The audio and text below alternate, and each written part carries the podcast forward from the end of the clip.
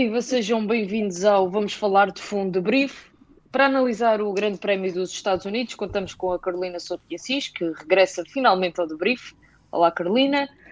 A Ana Ventura e também o João Salviano. O Max Verstappen hum, continua líder do Campeonato do Mundo, tem mais 12 pontos do que Lewis Hamilton.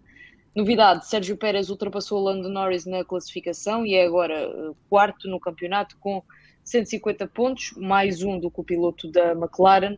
E Charles Leclerc também subiu uma posição na tabela uh, classificativa, ultrapassou o companheiro de equipa Carlos Sainz, que tem agora 122 pontos e meio, menos uh, 5 pontos e meio do que Leclerc. No campeonato de construtores, a conversa é um bocadinho diferente na liderança. A Mercedes continua rainha e senhora com 460 pontos e meio, menos 23 e meio do que a Red Bull e num outro campeonato à parte, Ferrari e McLaren separadas por 3 pontos com a Ferrari à frente deste campeonato à parte. Começamos pela, pelo aquilo que concentrou todas as atenções, à exceção de Salviano, eh, as atenções de Salviano, mas todas as atenções, a batalha Lewis Hamilton, Max Verstappen, Carolina, começa evidentemente por ti, depois de um falhanço gigantesco na, no arranque, eh, Max Verstappen falhou categoricamente o arranque da corrida. A verdade é que também Lewis Hamilton depois não conseguiu distanciar-se do uh, piloto holandês, do piloto da, da Red Bull, olhando para a estratégia que foi aplicada pela Mercedes. Foi uma estratégia que, e recordo, sempre uh, parando mais tarde do que os Red Bull, que era a primeira, que era a segunda paragem para ti foi uma estratégia que desta vez não funcionou ou estava condenada a não funcionar porque o ritmo do, do Max era melhor? Uh, boa noite a todos, mais uma vez, e é boa tarde de volta. Vamos ver se, se consigo agora até ao final estar por aqui com vocês. Uh, o que é que eu tenho a dizer sobre. Olha, para já, para começar, eu acho que a largada do Verstappen até não foi assim tão mal. Uh... Pá, foi péssimo. Não, não foi péssima pronto, eu acho que ele também tentou evitar ali, quando se viu assim ir um bocadinho mais por fora, tentou evitar danos maiores. Uh, foi excepcional também ali aquela passagem do Luís a livrar-se um bocadinho dos dois Red Bulls, também foi uma boa jogada, mas eu acho que uh, para mal dos pecados da Mercedes, a boa largada do Luís acabou por ser a sorte grande do Max e da Red Bull. Uh, porque eu vejo que toda a estratégia atenção, isto é o meu ponto de vista, a minha leitura de, de corrida. Toda a estratégia da Red Bull mudou uh, quando se apercebem que o Luiz não se consegue distanciar do Max. Eu acho que o Max aí percebe-se que tem hipótese de realmente conseguir lucrar, ou seja, não, não ficou a perder, digamos assim, com, a, com o mal, com o mal uh, arranque, com o mal arranque. Uh, no entanto, eu acho que a Mercedes, uma vez mais, chegou tarde chegou tarde nas decisões estratégicas. Este ano tem sido recorrente ver eh, uma decisão estratégica por parte da Mercedes que ou, ou vem na altura errada ou vem completamente falhada.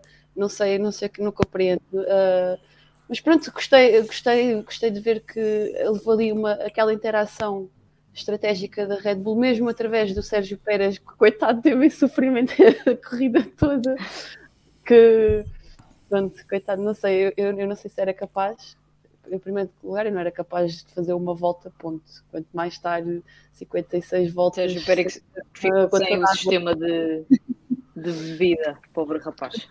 Sim, mas eu acho que foi neste sentido, neste todo, uh, foi benéfico para a Red Bull, que não falhou, que não falhou na, na, na estratégia.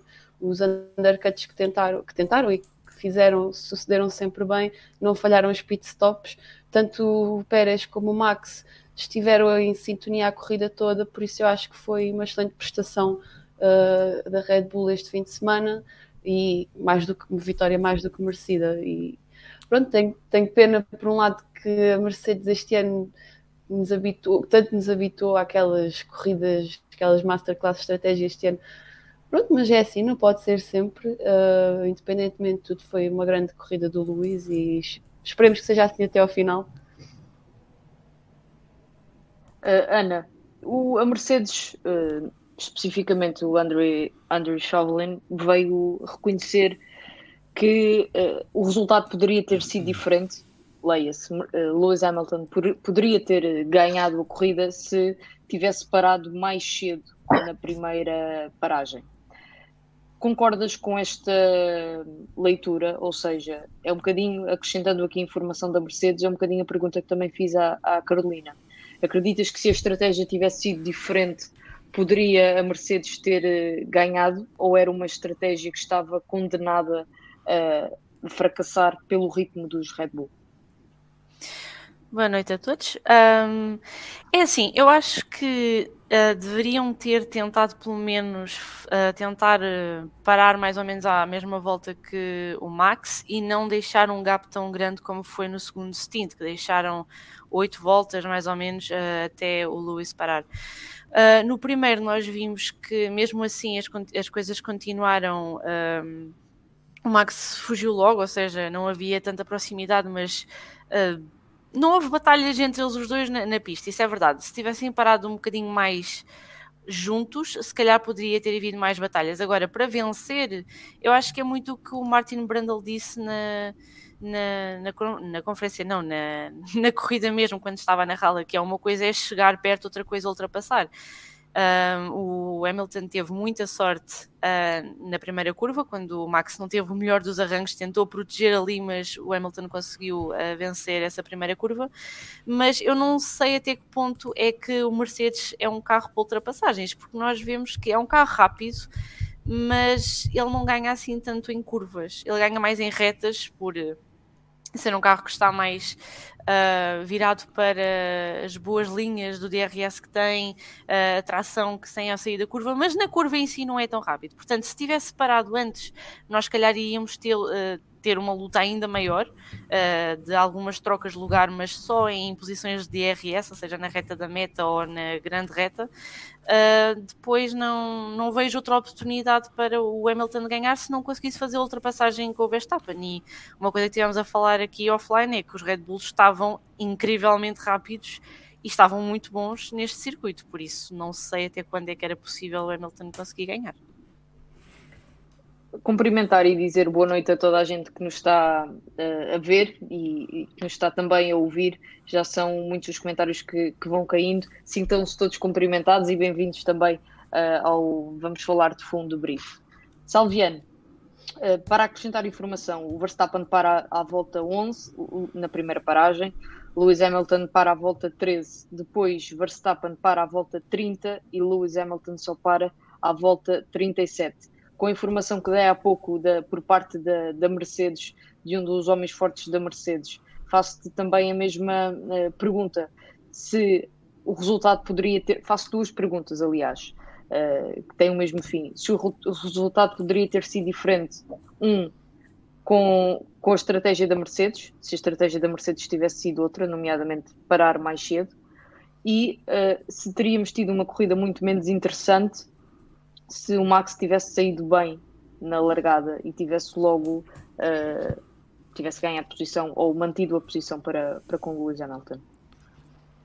Ah, em primeiro lugar, boa noite, boa noite, bom dia, boa tarde a todos e a todas. Uh, agradecer aqui ao Fábio o, o abraço de parabéns uh, e a todos aqueles que mandaram mensagens no sábado passado. gostei muito, fiquei muito sentido por isso. Em relação às tuas perguntas. Vamos, eu... vamos apenas dizer que, que João Salviano teve os parabéns em direto na Eleven, portanto estamos perante, como já tinha ficado uh, patente no Grande Prémio da Hungria, estamos perante um, um VIP. É, exatamente. Foi um gesto muito bonito e simpático da parte do Oscar, uh, do Oscar Góes. As minhas filhas viram e, e ficaram muito contentes. Uh... Ficaram, tiveram orgulho no pai, o Onix, já valeu a pena ficaram, ficaram mais chocadas do que eu, que teve a sua piada. Não estavam a contar ouvir o nome do pai na televisão. Um, em relação ao, ao, Max Verstappen e ao Lewis Hamilton e à, à corrida, o, o André Chauvelin também disse uma coisa que foi interessante, que foi muita da estratégia da Mercedes foi ditada pela, pelo ritmo de corrida do Lewis Hamilton com os pneus médios uh, no primeiro stint.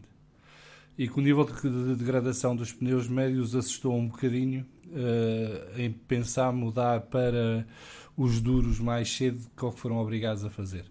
porque eles no fundo foram obrigados a mudar mais cedo do que queriam para os duros, porque tiveram que reagir à paragem do Max.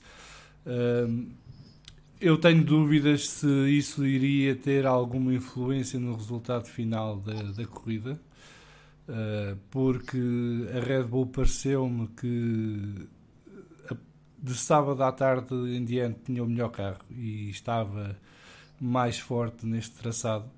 Uh, a Mercedes conseguiu ter um bom ritmo no, com os pneus duros, mas isto engana muito porque a, a, quando, quando a Mercedes esteve ao ataque dos pneus duros com Lewis Hamilton naquele stint final, a Red Bull estava em gestão de pneus para aguentar o embate da chegada do Hamilton no final da corrida e o Max conseguir ter ritmo para uh, ganhar. Uh, portanto, o Max nunca forçou verdadeiramente o ritmo com os pneus duros uh, para, para fazer voltas rápidas, digamos assim. Portanto, fizeram uma corrida inteligente a parte do ponto de vista da estratégia.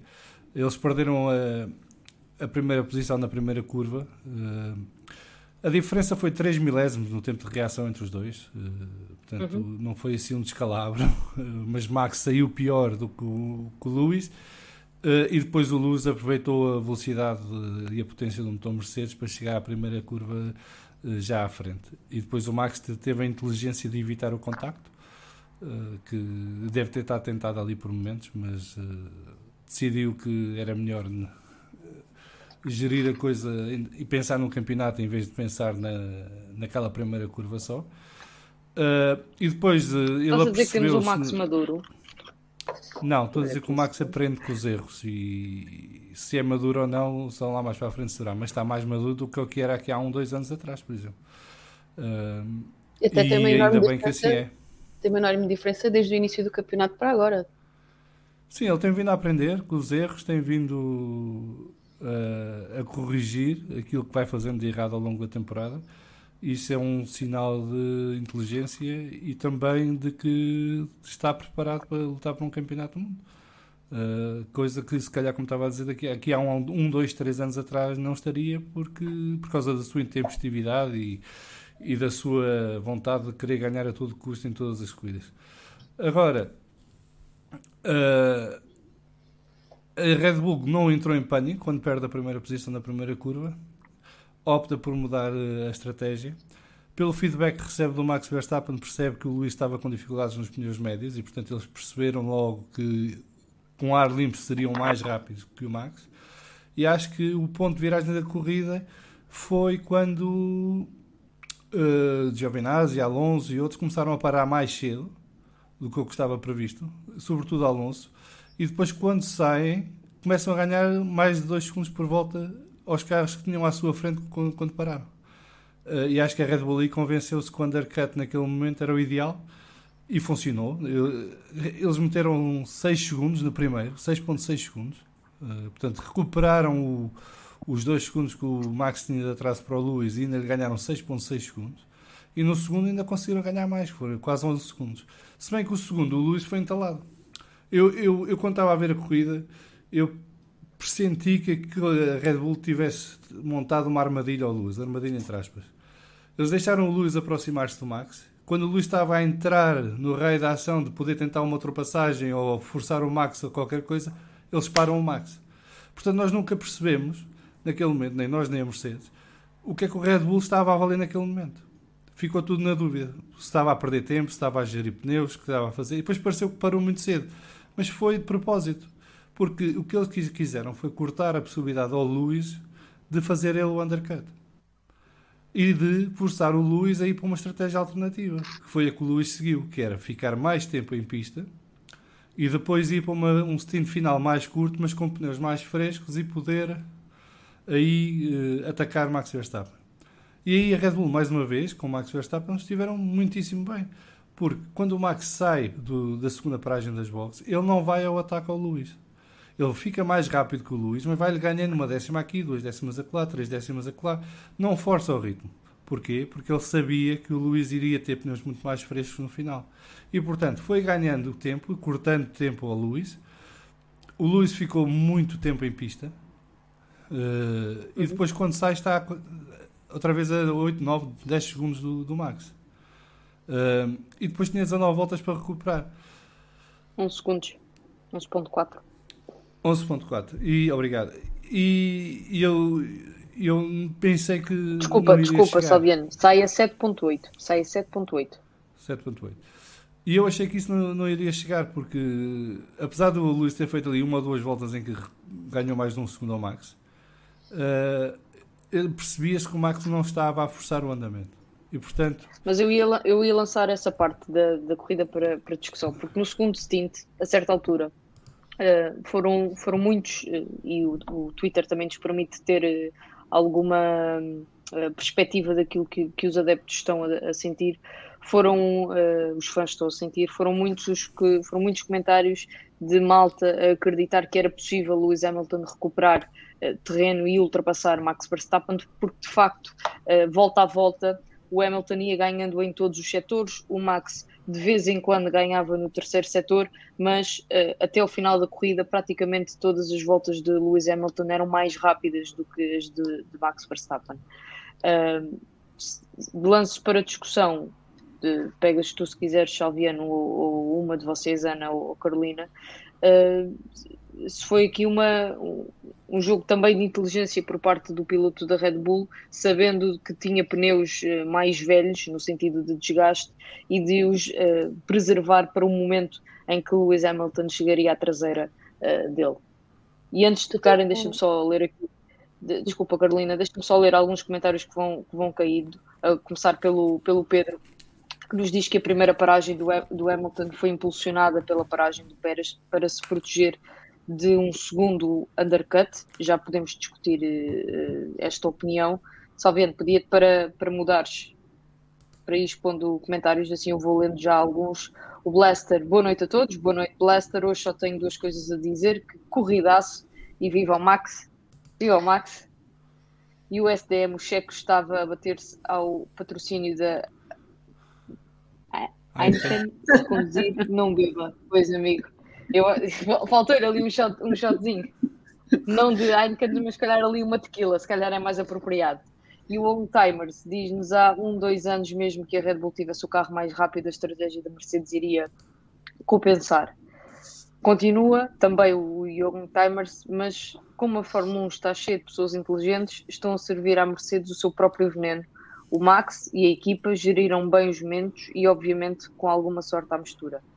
Aqui a parte da sorte já não tenho tantas uh, certezas, mas regressando àquele segundo stint, um, ehm, concordam que foi. Ana, uh, pode, comece por ti, para ser mais fácil a nível de, de organização.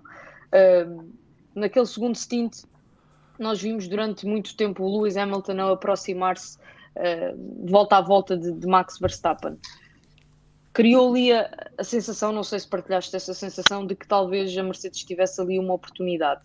Uh, foi uma ilusão, na tua opinião, de que a Red Bull criou uh, para o Max tentar, uh, tentar e, e, conseguir ter pneus em condições para se defender de Lewis Hamilton? Eu acho que de facto foi mais uma ilusão para a Mercedes de que nós conseguíamos vencer isto. Também impulsionaram o Hamilton para isso, estavam sempre a dizer que estavam sempre a dizer. Passou uma mensagem na, na rádio do, do Toto Wolff a dizer, Wolf. se não me engano, a dizer ao, ao, Hamilton: Nós estamos aqui para vencer. Ou seja, eu acho que eles também criaram muita ilusão para eles de nós vamos conseguir, nós temos pneus mais frescos, nós uh, de certeza vamos conseguir ultrapassar o Max, porque ele tem pneus mais velhos que nós, tem oito voltas naqueles pneus a mais do que nós, portanto nós vamos conseguir, um, conseguir alcançá-lo e vamos conseguir ultrapassá-lo. Até tinha o gap das seis voltas em que nessa altura eles estariam mais próximos e estariam mesmo prontos para lutar. O problema é que, ao contrário do Max, que esteve se calhar a preservar os pneus para uma eventual fuga, como estavam a referir, o Hamilton andou ali a acelerar, a queimar pneu, a tentar uh, alcançar o Max o mais depressa possível, também a fazer algumas voltas mais rápidas, inclusivamente ele ficou com a volta mais rápida da corrida.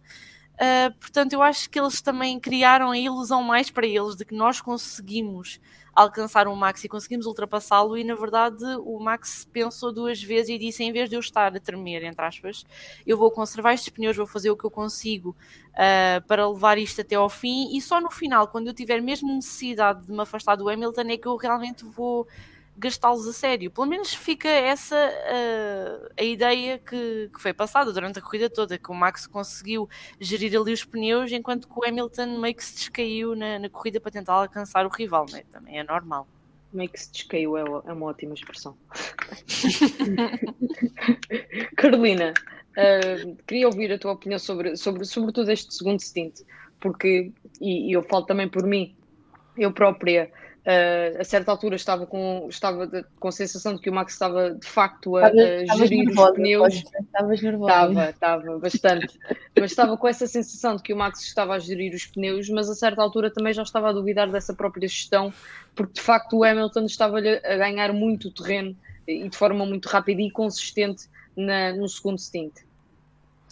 No segundo stint, assim, eu acho que e foi como também disseste há bocado, os, os planos da Mercedes saíram um bocado, não digo baralhados, mas no sentido em que uh, primeiro, a primeira paragem do Max baralhou muito e pôs a Mercedes em xeque e pôs imensa pressão uh, em cima da equipa de, de, estratégia da Mercedes, porque eu acho que ninguém estava à espera de uma paragem tão cedo.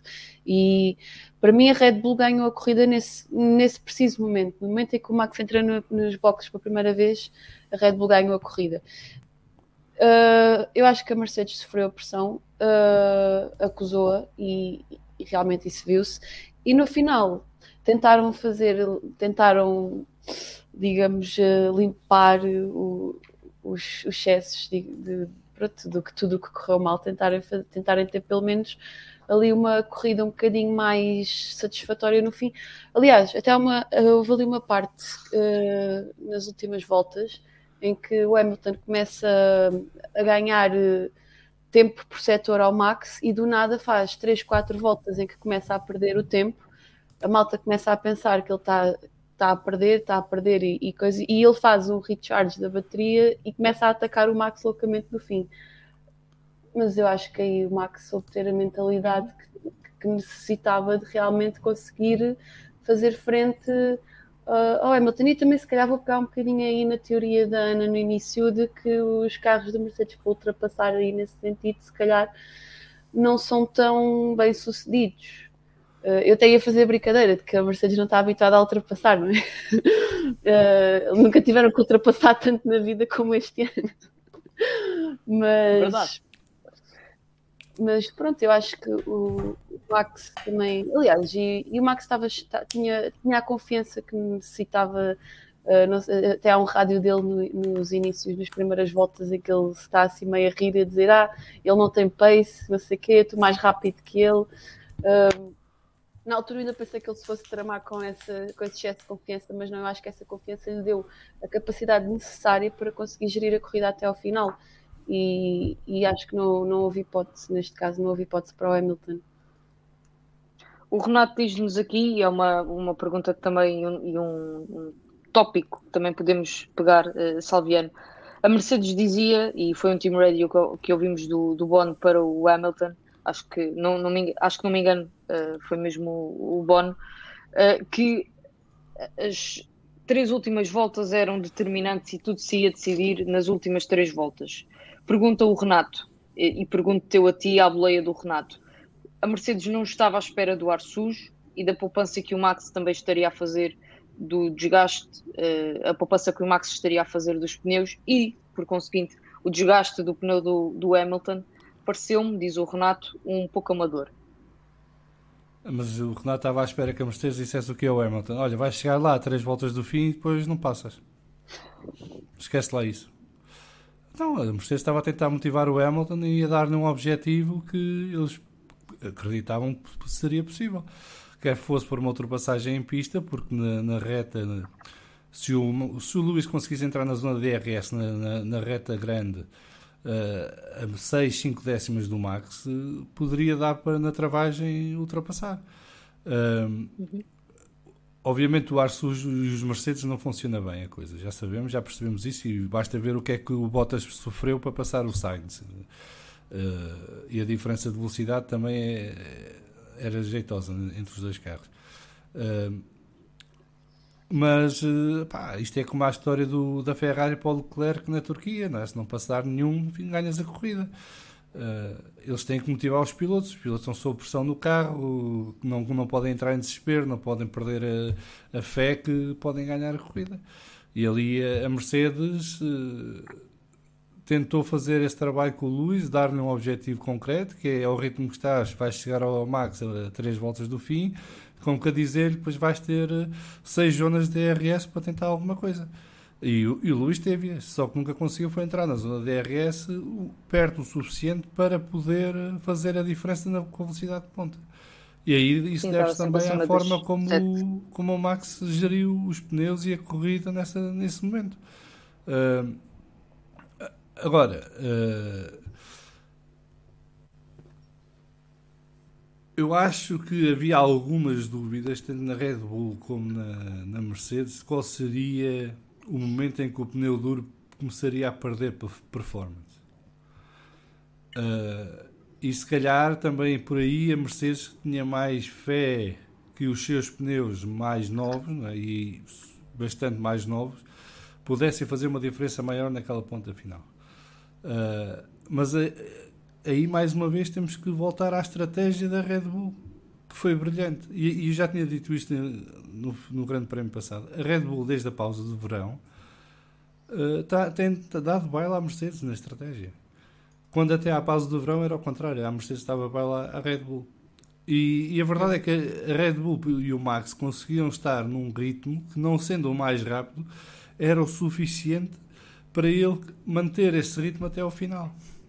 Uh, e o Lewis, como tinha que ir atrás do prejuízo, foi obrigado a desgastar mais os seus pneus. Uh, e aquelas voltas extras foram gastas a recuperar o terreno. Não, e quando lá chegou, uh, já não tinha capacidade de, de, de, atacar o Max. E aliás, uh, estávamos a falar em off e, e, estávamos a dizer, quer dizer, esta corrida, por muito emocionante que seja, e, tem, e acabou com 1.3 segundos de diferença, tirando a, volta, a curva número 1 um da, da primeira volta, Max e Luz nunca lutaram em pista. Nunca esteve iminente o que quer que seja entre os dois. É? Uh, o mais perto tivemos de ação entre os dois foi o, o Luís entrar no DRS no Max nessas últimas 3, 4 voltas da corrida. Uh, Conseguiu ser uma nunca... corrida que, que, que, gerou essa expectativa, mais até pela, pela dúvida em saber se o Luís conseguiria chegar à traseira do, do Max, e esta é sempre uma frase bonita de se dizer. Eu acho que eh, sim. Uh, propriamente essa luta. Aqui, aqui, o SDM tem a, mensagem motivacional correta para o Luís, até porque o pai tem a casa no Algarve e passa lá muito tempo. Uh, devemos ter isto também. ou passas o, é, este tipo, ou testas os depósitos de gasolina 98 de todos os elementos da equipa no Algarve. Ele e o Max não tinham hipótese nenhuma, que o Luís chegava ali e ia-se embora. Uh, Opa, eu acho, eu acho que eu, eu, eu, por muito que eu acho que o Max e a Red Bull estiveram perfeitos, o Max tirando a largada. O Luís fez um corridaço e, e a Mercedes esteve na luta porque o Luís fez com que a Mercedes acreditasse que podia lá chegar. Uh, porque de facto eles não estavam num dia com, num dia bom para a Mercedes. Uh, aliás, eu até pensei que o, o Pérez teria hipótese de passar o Luís uh, no início uhum. uh, que aproveitasse também uma estratégia de undercut para conseguir chegar-se à luz. Só que o Pérez estava a ter as dificuldades próprias dele, porque ficou sem, sem a bebida, não é? Sem a pinga. Sem o líquido. E aquilo não estava exatamente fácil. Estavam 32 graus, temperatura ambiente. Não sei se já foram ao Texas, mas aquilo é muito úmido. Uh, e não é fácil. E, o homem deve ter sofrido ali as passas do Algarve durante a hora e 40 minutos de corrida. Uh, mas uh, é como digo, o Luís fez provavelmente a melhor corrida do ano, para mim. Uh, só que, pronto, é como, como, como quando em Barcelona o Max fez uma corrida excelente, mas não dava, não é? porque o Mercedes era melhor. Aqui foi ao contrário. O Luís faz uma corrida excelente, mas o Mercedes não dá por aquele Red Bull. A única hipótese que o Luís tinha era se o Max tivesse feito um erro, mas o Max não fez um erro a corrida toda. Uh, e portanto, uhum. Quando assim é, é tudo muito mais complicado. Deixa-me só dizer, dizer eu, Carolina. Acho, eu acho que se a corrida tivesse mais duas voltas ou três, se calhar o Luís e o Max ainda passavam a, a, a, reta da meta ao mesmo tempo. Eu acho que se mais duas, três voltas, se calhar. Mas não Não, acabou o Luís no... já estava a perder tempo no final. Uh, na última volta, o Luís já perdeu tempo já, ao Max, já por exemplo. perdido. Porque ele, única- nas ele- últimas, aliás, nas últimas duas ou três voltas, e acho que até o SDM já tinha dito aqui, uh, o Luís só ganha tempo ao Max quando o Max apanha o Mick Schumacher pela frente. Mas o Max logo a seguir apanha o DRS por causa do Mick Schumacher na reta da meta e consegue repor o que tinha perdido para o Luís. E depois vai-se embora na última volta. porque o Luís ali no final também faz uma volta de, recarrega- de carregar bateria e depois aí é que começa a dar tudo outra vez. Aí quatro ou cinco voltas depois de sair de, de- da, da segunda box. Ele, eu, vi, eu vi que ele começou ali a ganhar terreno, a ganhar terreno e depois pararam. A Mercedes, acho que a Mercedes até havia um rádio que dizia que ele para recarregar a bateria e depois ir com tudo até ao fim. Ah, não sei, se- mas, mas pronto, não deu. Desta vez, desta vez não deu. Fiquei na dúvida se o Bottas ultrapassou alguém, diz o Young Timers. Ultrapassou, sim, Ultrapassou nomeadamente alguns. Carlos Sainz, mesmo no- na reta final da, mesmo na reta final da corrida. Uh, nós vimos uma, uma Red Bull, uh, Ana, muito, quase um segundo de distância da, da Mercedes no- na sexta-feira. Não chegou a um segundo, mas quase um segundo. O que é que achas que aconteceu, ou como é que se explica esta evolução do, do Red Bull? Por mérito do, do Red Bull, por demérito da, da Mercedes, porque de facto de sexta para domingo, começando já sábado à tarde, a evolução é, é considerável da, em prestação em pista. Não sei, eles podiam. Epá, essa é uma, uma pergunta um bocado difícil. Porque eles podiam muito bem estar a tentar fazer bluff, porque depois o Sérgio Pérez conseguiu fazer. eh, acho que ficou até mesmo em primeiro, no segundo e no terceiro treino livre. Ahm, e o Max é que não estava lá muito bem. Mas eu não sei, podia ser bluff por parte da, da Red Bull para darem a entender aos Mercedes que não estavam assim tão bons e depois terem a corrida que tiveram e a qualificação também. Pá, podia ter sido alguma coisa, algum, algum afinar do carro. A Mercedes explicou porque é que mudou a performance. Eles explicaram que nas sessões da tarde, eh, portanto, na sessão da manhã, na primeira, na sexta-feira, eh, eles foram mais rápidos. Mas depois a, a- a segunda sessão e a terceira sessão, porque foram horários diferentes, já eram de tarde e estava mais calor. E o carro da Mercedes, eles mudaram o setup do carro para se adaptar a- ao clima e a coisa não correu bem. Enquanto que a Red Bull passou a funcionar muito melhor com o calor do que com o Mercedes. Pronto, era isso que eu ia dizer. Era que podia ter havido alguma mudança no setup, podia ter sido o carro a ser afinado de uma forma diferente. Mas pronto, já, já temos aqui a resposta. Acho que isso também muda muito.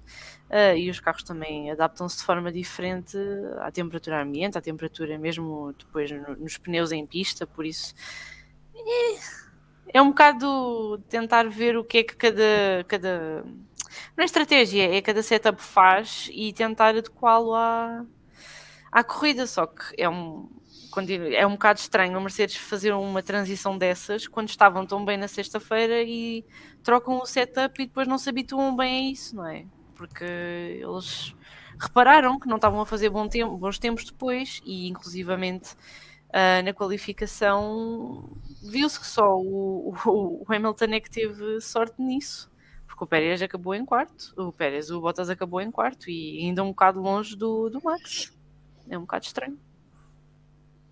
O STM diz-nos aqui que o Red Bull no simulador na sexta à noite percebeu que tornando o carro mais duro andavam melhor, rachavam as asas, mas andavam. Há aqui um- um- uma questão que não acho que seja de, de sumenos, que é até o final do, do campeonato há circuitos, os Estados Unidos é um deles, onde teoricamente uma equipa tem mais vantagem do que outra. E à exceção de alguns malucos, nomeadamente do Salviano, eh, as fichas estavam todas na, na Mercedes, ou seja, esta era uma corrida que eu não disse que o Max ia tinha. ganhar, eu disse que o Max ia ter hipótese de ganhar.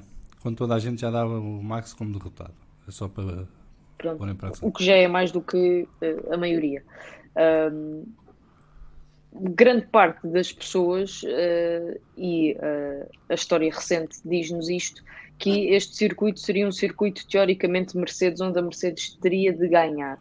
Isso não aconteceu. Eh, E uma pergunta à qual eu acho que a, a resposta é importante é como, porquê, o que é que explica esta inversão de, de posição? Posso começar eu, se quiseres? Podes, pode. Arranca. Uh, eu, quando a Mercedes ganhou na Rússia e na Turquia, eu, eu disse, continuo a dizer que pelo menos o carro do Max Verstappen continuava a ser o melhor carro deste ano.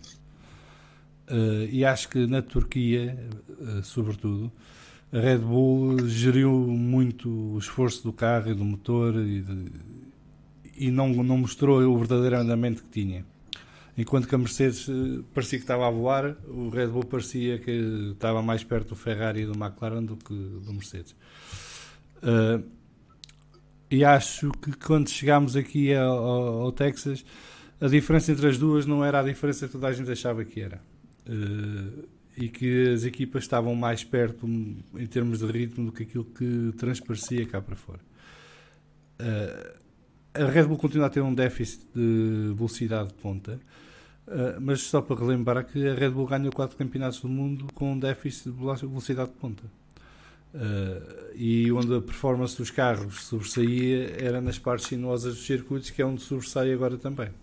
Portanto, o que é que isto quer dizer? Quer dizer que eles compensam o que perdem em reta com velocidade de ponta, recuperando muito bem uh, depois na, nas partes sinuosas dos circuitos. Uh, e conseguindo sair para as retas muito mais rápido que o carro que vem atrás em perseguição. O que também cria ali uh, a tal diferença que depois permite que o DRS não funcione para o carro que vem atrás. E sobretudo que o carro por atrás eh, foram Mercedes que vêm em ar sujo, uh, isso complica mais as coisas. Aqui, uh, pela explicação da Mercedes, o carro deixou de funcionar tão bem como estava a funcionar quando a temperatura do ar subiu e a temperatura da pista subiram. Uh, isso foi notório no, no primeiro stint do Lewis Hamilton com os pneus médios, que aquilo de facto não, não estava a funcionar. Uh, o, aliás, se, se, vocês se lembram, na, na saída das curvas o Hamilton patinava por todos os lados, enquanto que o Max parecia estava sob uhum. carris. Uh, e depois, obviamente, que isso causa um desgaste maior do, dos pneus e provoca perca de performance e os tempos baixam. Eu estou muito curioso para ver o que é que vai ser o Grande Prémio do México. Acho que é o tira-temas para mim e já tinha dito isto a seguir ao Grande Prémio da Turquia. Porque a Red Bull sai da Turquia e da Rússia, que é um circuito tradicionalmente Mercedes, a defender-se muito bem. Consegue um segundo lugar com sorte na, na Rússia, mas aí o Lewis também ganha com sorte o Grande Prémio. Uh, e depois na, na, Turquia maximiza, faz um segundo e terceiro lugar. Uh, que que não estava à espera. Uh, também porque houve um erro da Mercedes, é verdade, porque o Luís deveria ter acabado no pódio, mas o, o Max faria sempre segundo lugar. Portanto, a, a Red Bull, neste momento, é uma equipa que aproveita as oportunidades, maximiza o seu pacote, o seu carro, o conjunto carro-piloto, uh, consegue tirar o máximo rendimento tanto do carro como do piloto.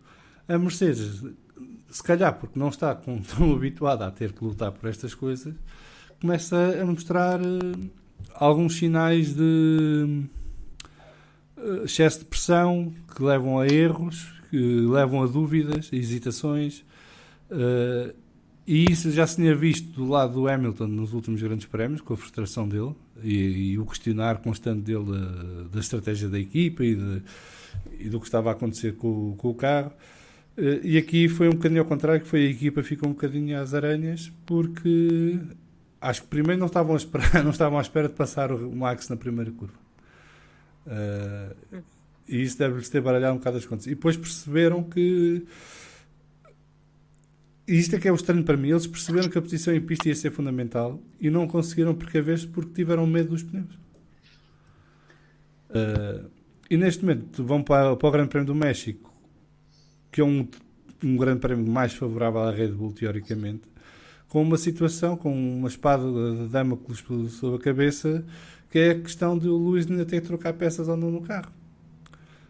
E até que ponto é que eles vão aguentar sem trocar essas peças e penalizar outra vez. E começa a ficar complicado, porque se o Max sai de, do, do México e do Brasil com mais de 25 pontos sobre o Luís, acabou não vejo grande volta a dar uh, para o Luís recuperar o terreno. E, portanto, os próximos dois grandes prémios vão ser essenciais, cruciais para a Mercedes e para Lewis Hamilton. eles vão ter que minimizar a perda de pontos ao máximo e, se possível, ganhar um. Provavelmente será mais fácil Interlagos que México, mas eles têm que ganhar um desses dois eh, para se manterem nesta luta. Na luta por pilotos, construtores é diferente. Mas também tem sido curioso, últimas- visto que as- este ano as, as pistas que são mais favoráveis à Red Bull, a Mercedes vence, as que são mais favoráveis à Mercedes, a Red Bull vence, ou às vezes nem vence um nem, nem vence outro. Uh, este ano tem-se visto assim também um bocado esta situação de não tem seguido a, a linha uh, previsível da coisa. Acho que este ano as- as- as- o que tem sido bom nas corridas é isso. Se bem que esta, esta corrida eu acho que foi a única que, que acabou por ser, não digo previsível, mas que não mudou grande coisa, porque se formos ver uh, a tabela de posições da a qualificação para os resultados da, da corrida, e aqui vou excluir o Bottas da equação, neste caso da qualificação, estão praticamente as posições, pelo menos as quatro primeiras estão todas iguais, não mudou, não mudou nada. Uh, mas o resto, os outros, os outros- eu acho que este ano tem sido um bocado isso. Quando nós pensamos, "Ih, isto é favorável à Mercedes, vão ganhar não sei o quê, não acontece. E o mesmo com os outros. Não sei se sou só eu que vejo na isso. Rússia e na Turquia. Sim, mas- pronto, mas, eh, mas tirando isso, tem sido assim muito. Tem sido tudo muito diferente. Até, até as pistas normalmente não são uma seca, este ano têm sido as melhores, as corridas mais, não, pronto, mais emocionantes. E, Isto que o está. S e o RT está a dizer é importante. O Hamilton sofreu o que o Max tem sofrido até agora ao andar sozinho de Mercedes. E ele tem andado sozinho entre, entre Red, Bulls, Red Bulls já há duas corridas. Porque na Rússia o Bottas foi-se embora e ele até que teve que andar na luta a recuperar posições e, e não teve grande ajuda. Um, e aqui o Bottas estava lá para trás também não pôde servir de ajuda para nada. E a Red Bull nos dois grandes prémios teve os dois carros uh, a jogar uh, a estratégia certa. Tens uma pergunta, Inês? Já, já disse, Pedro Dias, logo no arranque deste debrief, mas volto a lembrar quem nos ouve, quem nos acompanha e quem nos vai ouvir, que Max Verstappen continua a liderar o campeonato uh, do mundo e em segundo lugar está Lewis Hamilton. Max Verstappen tem agora mais 12 pontos do que Lewis Hamilton alargou a vantagem face por comparação ao grande prémio anterior e esperemos que continue assim. Eu agora queria falar de, de um outro piloto uh, que também andou e também subiu ao pódio, Sérgio Pérez. Tem dois pódios consecutivos, dois terceiros lugares consecutivos. Já lá vamos, Blaster, a este momento maravilhoso de conversa entre a Alpine e o Massi. Deixa-me só primeiro ir ao, ao Sérgio Pérez. Ana, pergunto-te se, na tua opinião, o, o Pérez finalmente se encontrou com o Red Bull ou viveu, ou estes dois pódios foram circunstanciais uh, mais do que um entendimento entre piloto e, e carro? Esperemos de todo que não tenha sido isso, não é? Nós queremos é que o. Nós queremos é que. Nós queremos é que o Pérez também tenha mais sorte, porque eu não sei se isto já, já foi debatido ou não, mas o Pérez é daqueles pilotos que é bom, mas não teve nas melhores ou não teve nas melhores equipas nos melhores momentos dessas equipas. Uh, teve a sorte de ter estado com o Racing Point e ter ganho uh, a última corrida do ano e de ser contratado pelo Red Bull. Mas durante este tempo todo foi difícil para o Pérez conseguir ajustar-se também. É uma opinião muito pessoal, mas eu sinto que o Red Bull é mais feito propriamente para o Max uh, do que para o seu segundo piloto e quase todas as vítimas dizem a mesma coisa. Uh, têm muita dificuldade em, em conseguir ajustar-se ao Red Bull que, que nós vemos nos dias de hoje. Portanto, esperemos que estes pódios não tenham sido circunstanciais, esperemos que realmente haja um entendimento entre Pérez e Red Bull, pelo menos para o carro dele. Uh, e a ver agora no México se consegue também fazer mais um pódio, acho que seria um pódio, ou sonhando um bocado mais alto, mas nunca impossível, até mesmo vencer a corrida em casa, acho que seria um espetáculo mexicano fantástico. Um, e, e, vamos acho ver que o Max isso. não vai deixar passar. Pois, mas pode haver uma colisãozinha entre o Max e Hamilton, os dois perdem pontos, o campeonato fica mais renhido, etc. Uh, mas seria engraçado de ver isso, mas sim, acho que o Pérez teve, já está a começar a, ganhar, uh, está a começar a, agarrar-se ao Red Bull, está a começar a, Ai, não chego a termo. É, está a começar a, a gostar mais A do Red Bull. Está a adaptar-se, exatamente. Obrigada. Está a começar a adaptar-se mais ao Red Bull e isso é, é bom de se ver, porque, na minha opinião, ele já merece um bom carro que um dia mais tarde, quiçá, quem sabe, consiga lutar por um campeonato. Se bem que com o Max é um bocado difícil. Carolina, Olha, para já, Ana, se se- eu acho que se o, se o Pérez ganha na- no México, o senhor seu pai falece de tanto, de tanto porque o senhor estava no estado tal que eu cheguei a pensar que ia dar alguma coisa. É verdade.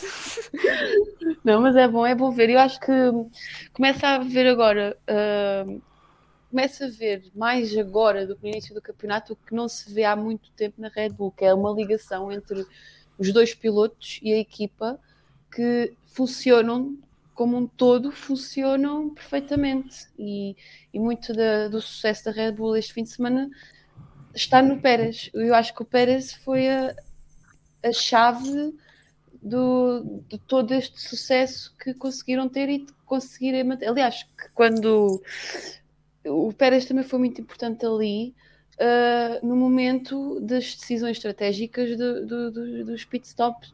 Uh, deixa-me só compl- complementar o que estás a dizer, Carolina, porque o Pedro Dias está aqui a relembrar um momento e ele também é importante, que é no arranque. O, diz o Pedro Dias, e, e com toda a razão, que logo na- no arranque da corrida, se não fosse o Pérez a estar atrás do, do Verstappen, ele provavelmente teria perdido o- também a segunda posição em pista, porque nota-se claramente que Sérgio Pérez levanta o pé para deixar o, o Verstappen passar. mas eu acho que o Pérez ainda passa em segundo, pois é que não foi assim. Não, não, o. Pérez poderia ter. O, o Pérez Aquele poderia ter lutado pela segunda dois, posição, mas Ah, eu tinha ficado na Não, ideia não, que o ele trava. nunca- Ah, Ele trava Ele nunca chega a o- estar em para o segundo Max sair lugar. à frente. Ah, ok. ele levanta Quando o Max vai fora de pista- outro- Exatamente. Sim, Desculpa, lá estou com um bocadinho de delay e pa- passo por cima. Não faz, não Estavas faz a mal, não faz mal. realmente. O, o Pérez eh, poderia ter lutado pela segunda posição, eh, claramente, porque o Max, como estava a dizer o Salviano, se, quando sai fora de pista, facilmente o Pérez lhe ganharia posição e não o faz, levanta claramente o pé e deixa o Max passar. Portanto, também esse eh, papel importante. Mas também seria interessante se ver, e aliás, até houve uma parte da corrida que isso até poderia ter acontecido. Eu compreendo, neste momento a Red Bull está, tem as cartas todas apostadas no, no campeonato para o Verstappen, mas também seria interessante ver ali uma luta entre Pérez e Verstappen, que poderia muito bem ter acontecido ah, quando o Verstappen faz o segundo pit stop. Pronto, é óbvio que o Pérez o deixa passar, mas o Pérez claramente tinha pace para lhe dar luta. Eu acho que isso também seria interessante de se ver. Não me lembro da última vez que vi. Queres a casa arder, pronto. Mas Não, não, não quero ter. a casa arder. Eu não quero a casa arder. Eu acho que também seria interessante já agora de ver o que é que o Pérez vale em luta contra o, o colega de equipa. Uh, também não vou mentir que ali no momento em que o Verstappen ultrapassa o Daniel Ricciardo, e atenção que era o Daniel Ricciardo, também cheguei a desejar outro, outro momento do Baku 2018. Não estou a brincar. Mas, uh, não, mas uh, aqui neste caso, eu acho que Red Bull permitiria isso se as contas do campeonato já tivessem praticamente decididas. Uma vez que não está nada decidido ainda, é óbvio que o Pérez tem que levantar o pé e deixar o Max passar. Mas o que eu estou a dizer, isto, isto é no sentido em que o Pérez também, não, para se mostrar um bocadinho o que é que vale contra o colega de equipa, acho que seria interessante para nós, para nós todos vermos ali esse, esse duelo. Já tivemos com, com o Bottas e o Hamilton algumas vezes, e este ano inclusive. Uh, por isso, não, mas eu acho que eu era, uma, eu era aquele tipo de crítica do Pérez que dizia que não percebia para que é que ele andava ali a fazer, que em tantos anos de Fórmula 1 não tinha pódios, não tinha vitórias, mas eu acho que o Pérez nunca teve realmente a verdadeira oportunidade, como está a ter neste momento na Red Bull, e tenho pena de ele estar na posição de segundo piloto, e ele próprio sabe disso e admite, e sabe que está ali para ajudar o Max, mas este ano tem tem-me dado um bocado a minha opinião em relação a ele. Pronto, óbvio que teve ali umas corridas que não. Toda a gente pensava que tinha sido um grande flop, mas o que vale é, que, vale é que nesta segunda parte do campeonato tem estado até um pouco mais consistente. o STM tá, faz aqui um comentário que começa não tem, eu presumo que é uh, Sérgio Pérez não tem tanto andamento como, como Verstappen, porque depois diz o STM. Desculpa, está-se a referir a uma entrevista que o Sérgio Pérez deu à Fórmula 1 à, e que foi passada aos, aos operadores e que a Eleven também transmitiu antes do Grande Prémio, em que ele diz isto que, que o STM diz a seguir. Que, que o próprio Pérez uh, admitiu que nunca vi um piloto levar tão facilmente um carro ao limite como, como o Max. Uh, eu terei de concordar com, com Sérgio Pérez, não por eu sei que sou suspeita, mas nota-se claramente que, que Verstappen está uns furos acima de, de, Sérgio Pérez, ainda assim, eu acho que o Sérgio Pérez no, na, na, sua melhor forma e no, como foi este fim de semana, como foi o fim de semana passado, pode ser uma ajuda preciosa ao Verstappen. E como já temos dito também aqui no debrief, Acho que o próprio Pérez sabe o lugar que tem, que tem na equipa, acho que nunca vai entrar em confronto com o Verstappen, a menos que eh, não é as contas estarem praticamente fechadas, é as contas estarem totalmente fechadas e ser matematicamente impossível de uh, outra equipa e outro piloto ser, uh, ser campeão do mundo. Acho que aí a Red Bull daria a liberdade para os dois pilotos competirem, até lá a coisa está totalmente fechada em, em Max Verstappen. Pedro Dias, na eventualidade de Pérez ter de ceder o primeiro lugar ao Max no México, acha o que faz acho que ele cede. Uh, não tenho dúvida, não tenho muitas dúvidas em relação a isso, porque o Pérez sabe, e é uma opinião que tenho, até prova em contrário, sabe a posição que tem dentro da equipa, sabe que a equipa trabalha para o Max Verstappen, sabe que tem o papel, uh, e é claro, acho que na relação entre a Pérez e a, e a equipa, uh, entre Pérez e Christian Horner, entre Pérez e Dr. Helmut Marko, entre Pérez e Verstappen, enfim, entre Pérez e engenheiros, acho que está claro, claríssimo no papel que ele tem o papel de segundo piloto, que enquanto o Max Verstappen estiver a lutar pelo Mundial de, de Pilotos, ele dará, o seu trabalho será sempre em prol do, do Max e depois em prol da, Red Bull, quando tiver de conquistar pontos para o Mundial de Construtores, essa vai ser, uh, o esse vai ser o foco do Pérez e nunca uh, conquistar uma vitória em, em, em detrimento do Max Verstappen enquanto piloto holandês estiver em pista. Casos como o de Baku são, são diferentes porque eu o Pérez foi apanhado. Não, eu acho que a Red Bull não pede isto ao, ao Pérez, se acontecer. Pronto, eu tenho dúvidas. Depende da posição, depende da posição do Hamilton também. Pois, mas eu acho que eles querem ir para casa. Claro, tecnicamente, se o Hamilton estivesse, se calhar, em sexto quinto, sexto lugar e o Pérez em primeiro. E o, Opa, oh, oh, Carolina, se o Hamilton estiver fora do segundo, o Pérez estiver em primeiro ah. e o Max estiver em segundo, eu não acho que a Red Bull vá ao pé, ao meu, dá aí o lugar é ao Max. Não, é isso que eu estou a dizer. Num, num cenário ah, eu, acho, eu acho que não pede. Não pede ao Sérgio Pérez isso no México. Pedem qualquer outro circuito, oh, ali não pede. Pronto, está bem. Até porque eles têm que voltar para casa. Têm que ir para o aeroporto e essas coisas qualquer, de qualquer das formas. Estás a, estás a dizer que o, que o Sérgio Pérez tem proximidades com máfias mexicanas? É isso que estás não, a. Não, só quem nunca foi ao México é que não percebe como é que aquilo funciona lá, não é preciso haver máfias. Não, pá, eu acho, eu acho que é um cenário que a acontecer. Eh, acho que o Warner não tem tomates para pedir ao Pérez para deixar passar o Max no Grande Prémio de casa, sobretudo quando o grande objetivo do Pérez na carreira é precisa... é ganhar o Grande Prémio do México. Achas que ele precisa de pedir? Eu acho que está implícito já. Não, da pois, mesma forma que, que, está implícito, ele Eu acho que não, o estar implícito não conta aqui, porque se está implícito, o Pérez não cede. Uh, e, e, acho que ninguém lhe vai pedir.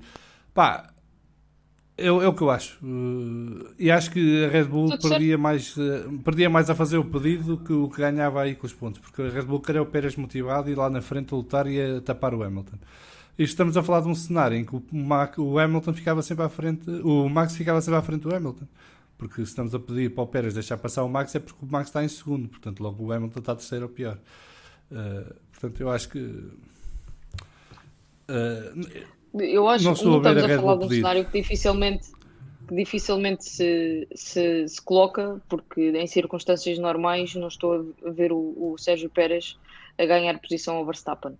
Tão simples quanto vamos, isso. Acho que uh, vamos ter esta conversa no próximo debrief. Talvez, talvez. E, e, teria muita graça. Seria um. Sim, apesar de eu, de eu, correndo o risco de não ter razão, teria todo o gosto em, em discutir essa, essa circunstância.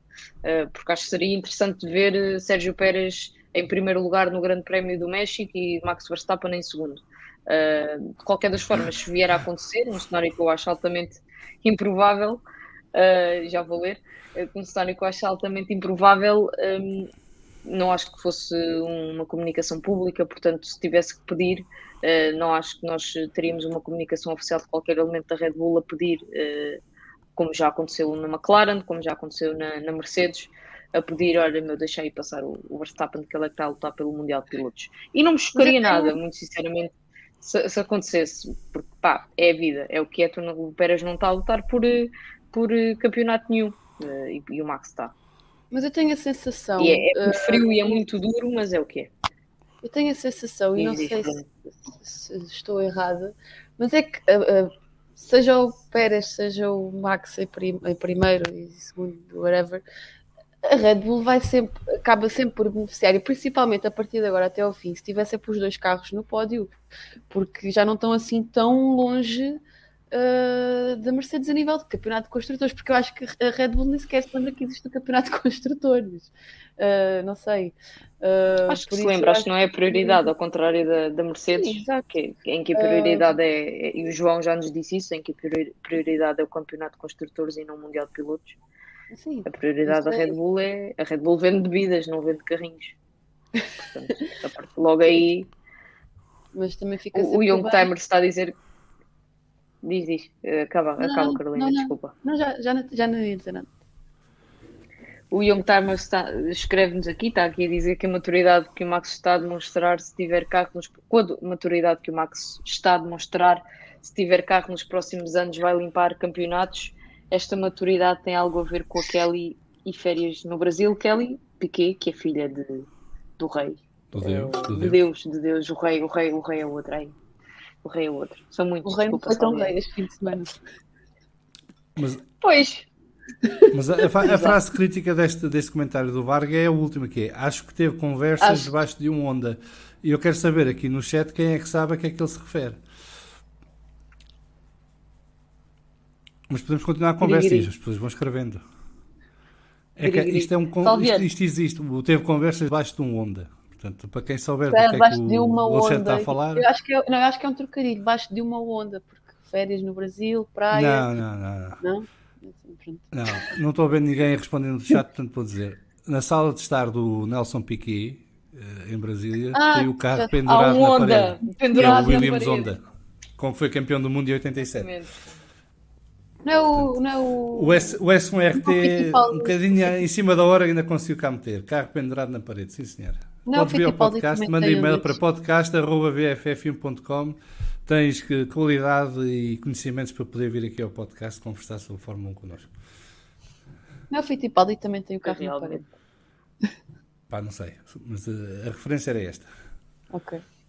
É pá, sabia-se o Young Timers, por acaso sabia não apanhei a, o debaixo de um onda. Sabia que o homem tinha, tem um carro pendurado na sala, pá. Uma pessoa vê aquela foto e nunca mais esquece. Um, mas vamos a outro grande momento desta corrida. Salviano. Nem vou perguntar grande coisa. O que é que se passou ali entre Massi, Giovinazzi, Kimi e o grande Fernando Alonso? Ah, que foi aquilo? Começar pelo Massi, pelo Kimi, pelo Giovinazzi? Quero começar pelo Masi. Uh, o Masi é um banana. Como já disse aqui várias vezes. Uh, e, e, foi apanhado numa conversa e, e caiu na esparrela. E portanto, uh, só prova que se calhar não devia lá estar. Porque o, o Permain, o Alan Permain, que é um gajo, é um rato disto, já anda cá há muitos anos. Portanto, para verem, ele era, ele era mecânico do Alonso na primeira vez que o Alonso passou pela Renault. Fez-lhe uma jogada via rádio em que ele caiu na esparrela, que foi perguntar-lhe, então agora já se pode passar por fora da pista? E ele, não, não se pode passar fora da pista. Mas o Raikkonen pode. Não, também não pode. Então se não pode, vou posição. E não devolveram. E por isso é, é, mais uma vez o Massi a, a, mostrar que só funciona. É tipo o governo socialista, né? para qualquer coisa é preciso um comitê.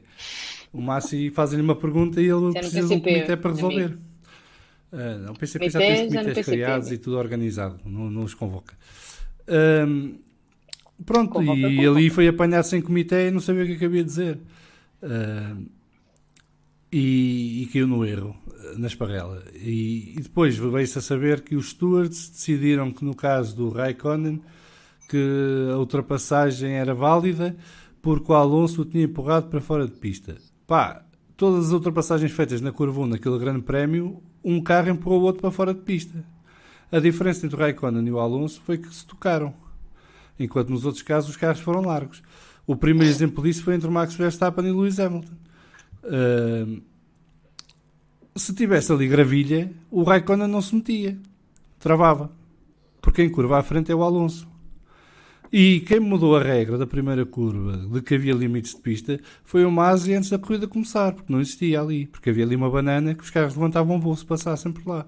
E à última da hora tiveram que tirar a banana e inventaram os limites de pista ali. Uh, pá, e o Alonso, agora, desde que começou esta guerra com a FIA e depois da, da história do, dos comentários dele e do que ele fez na Rússia, leva tudo à letra. Portanto, se eles dizem que há limites de pista ali, ele obviamente que vai cobrar. E cobrou. E não lhe deram. Então vai daí o Alonso faz o mesmo ao Giovinazzi logo a seguir. E mandaram devolver a posição. E o Alonso não se ficou, deixou, devolveu a posição, seguiu na traseira do Giovinazzi, primeira oportunidade que teve, obrigou o Giovinazzi a fazer o mesmo e a perder a posição. Pronto. E não sei quanto mais tempo é que o Masi e os Stewards querem ser humilhados pelo Alonso, mas tudo bem, por mim pode continuar, é entretenimento. Uh, acho que começa a ser uma estupidez pegada uh, termos um diretor de corrida e stewards que são os nabos. E a cada grande prémio inventam qualquer coisa nova. Tudo bem. Foi entretido a luta entre o Alonso e os Alfa Romeo? Foi. Foi dos melhores momentos da corrida? Foi. Foi uma estupidez? Foi. E, inclusive, o Alonso perdeu imenso tempo com essa brincadeira. Numa altura em que estava a recuperar posições e estava a chegar ao top 10. Também não lhe valia de nada. Mas pronto. Estou a brincar. Isso foi, não, não, valia de nada, porque quando isso acontece, estava ele outra Sim. vez a recuperar terreno depois de ter parado mais uma vez. E para se chegar ao Vettel, e pronto, e passou por cima de um corretor com mais força e a asa que se deu. Uh, mas se tem passado os Alfa Romeo naquele momento, se calhar não, não, não lhe acontecia isso depois mais à frente. Pá, faz parte das corridas, faz. Se eu acho que o Raikkonen devesse devolver a posição, não. Uh, agora, quem inventou o problema não foi o Alonso. Foi o Sr. Massi decidiu pôr limites de pista ali. Então, se há limites de pista, que se cumpram. E depois, acabem lá com a história das escapatórias de asfalto, que é uma parvoíce. Porque qualquer gajo se arrisca. Então, se vai fora, tem Estamos tem a ter pista. o nosso momento bandeira amarela. Sim, até porque eles estão para começar o direto deles e, portanto, uh, para quem mudar, fica logo já em sintonia. Não, mas, é, mas é verdade, quer dizer, for, eu, já, eu fui ver a repetição para, hoje à tarde e tive a ver 4 ou 5 vezes. O Alonso está à frente na curva. Uh, o Raikkonen vai por fora. Se tivesse gravilha ali, o Raikkonen levantava o pé. Não acelerava. Porque não, não passava, ficava lá. Uh, portanto, estamos a falar de quê, afinal? Isto são corridas ou são fé divers, gajos que ninguém sabe quem são, andarem a inventar regras a meio da corrida? Fica a pergunta. Acho que é mais eu, sinto, eu sinto que o Salviano, o Salviano é a pessoa certa queria conseguir uh, chamar o Márcio à atenção e, e, pôr as coisas no lugar. Acho que devíamos Gostavas uh, de ver um, uma discussão entre, entre Márcio e Salviano. Devíamos proporcionar essa conversa. Não sei como é que se faz, mas tentar saber e arranjar. Mete-me confusão pessoas que não se conseguem decidir. E qualquer pergunta que lhes faça, eles ah, e dão para a esquerda, e dão para a direita, e vão para cima, vão para baixo e, e não resolvem. O gasto é direto de corrida. Uh, não é ele que decide os castigos, mas é ele que determina se é investigado ou não e se tem de devolver posição ou não. Depois as equipas quiserem cumprir, cumprem, se não quiserem, não cumprem. Uh, e depois acarretam as consequências dessa decisão. Uh, pá, e, e, quer dizer, um gajo que me faz ter saudades do Charlie Whiting, que eu não achava piada nenhuma e que achava que era um corruptozinho que andava ali, é pá, desculpem. Acho que há aqui agora coisa muito errada, porque quando o Charlie Whiting parece o melhor de sempre de, de arredores é porque estamos a ver a qualidade de quem lá está agora. Sim, eu acho que depois também com a situação que se passou na Bélgica, acho que muito mais uh, o movimento anti-massa ainda cresceu um bocadinho mais e ele também se tem enterrado cada vez mais desde aí. Até porque se tem visto com as decisões que tem havido pós Grande Prémio da Bélgica quando cai umas gotinhas de chuva em pista. Aqui o André Santos está a perguntar se no caso do Raikkonen o limite de pista era o corretor ou a linha. Eu tenho a impressão que era o corretor, mas de qualquer maneira ele chegou a passar a linha com as quatro rodas. Portanto, para o caso era irrelevante. E eu continuo a achar que não tinha que devolver a posição. Mas isso são outros 500. Ana, o que te apraz dizer sobre este momento eh, caricato e que nos entreteu bastante na corrida? Do, do Alonso e do Kimi. Sim, do Alonso e do Kimi, do Alonso e do Gio, do Alonso e do Masi. Ah, É o Alonso, será Alonso, não é? Ah, não, basicamente é assim. Eu, como apoiante conhecida do Kimi, é claro, quando eu ia receber dano, eu fiquei, meu Deus, eu vou bater em alguém hoje. Ah, mas não, acho que, acho que aquela Team Radio ah, foi muito engraçada de estarem a apontar os genros do Massi. Ah, acho que é memorável mesmo. Se fizerem uma compilação de rádios, têm de ter aquela, porque agora que nós temos acesso às, às Team Radios dos, ah, das equipas com a direção de corrida, acho que dá, dá outro envolvimento também para percebermos que tipo de decisões é que estão a fazer e, como já foi falado, não têm sido das melhores por parte do, do Massi. Mas em termos de corrida, eu gostei, eu gosto, eu gosto sempre de ver o Alonso a tentar fazer alguma coisa ah, e quando ele consegue, até é engraçado. Uh, mas acho que tudo aquilo que aconteceu com o Giovinazzi foi ainda mais engraçado do que aconteceu com o Kimi, porque o Kimi, quando conseguiu ultrapassar, foi-se embora, não quis mais saber do assunto. Um, já com o Giovinazzi a história foi diferente, como o Salviano já disse, houve ali uma troca de agora saio eu, mas daqui a pouco sais tu, o que aconteceu.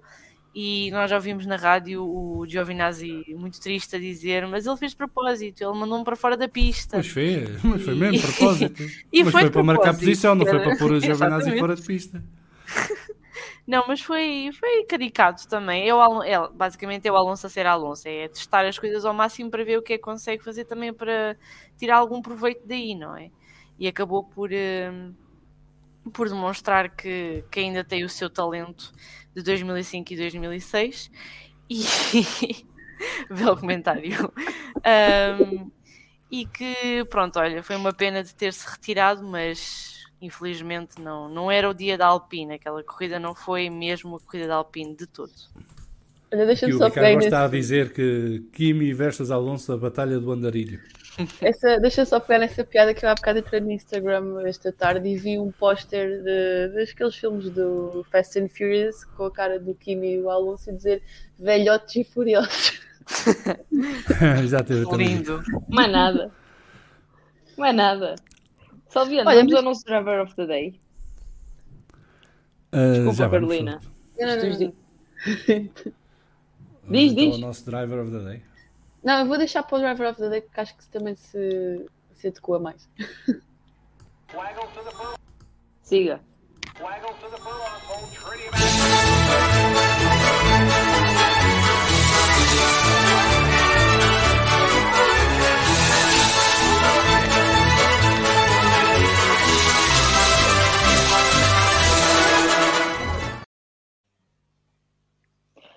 E E então, aqui temos então sem- o nosso driver of the day, uh, via Twitter. Uh, a pergunta é obviamente quem é que, era o, quem é que merecia o título do melhor piloto do dia e as escolhas que eu coloquei foram Lewis Hamilton, Max Verstappen, Daniel Ricciardo e Sebastian Vettel, foi os que me pareceu que estiveram melhor no Grande Prémio, apesar de haver mais uh, condições de alto nível, uh, alto nível durante o Grande Prémio, e- mas isto só dá para escolher quatro no Twitter, é uma coisa que eles têm que mudar uh, para, para deixar fazer com mais opções, mas para já a escolha que caiu por 64,1% em Max Verstappen, uh, Lewis Hamilton recolheu 18,3%, de- uh, Sebastian Vettel 10% e Daniel Ricciardo 7,6%.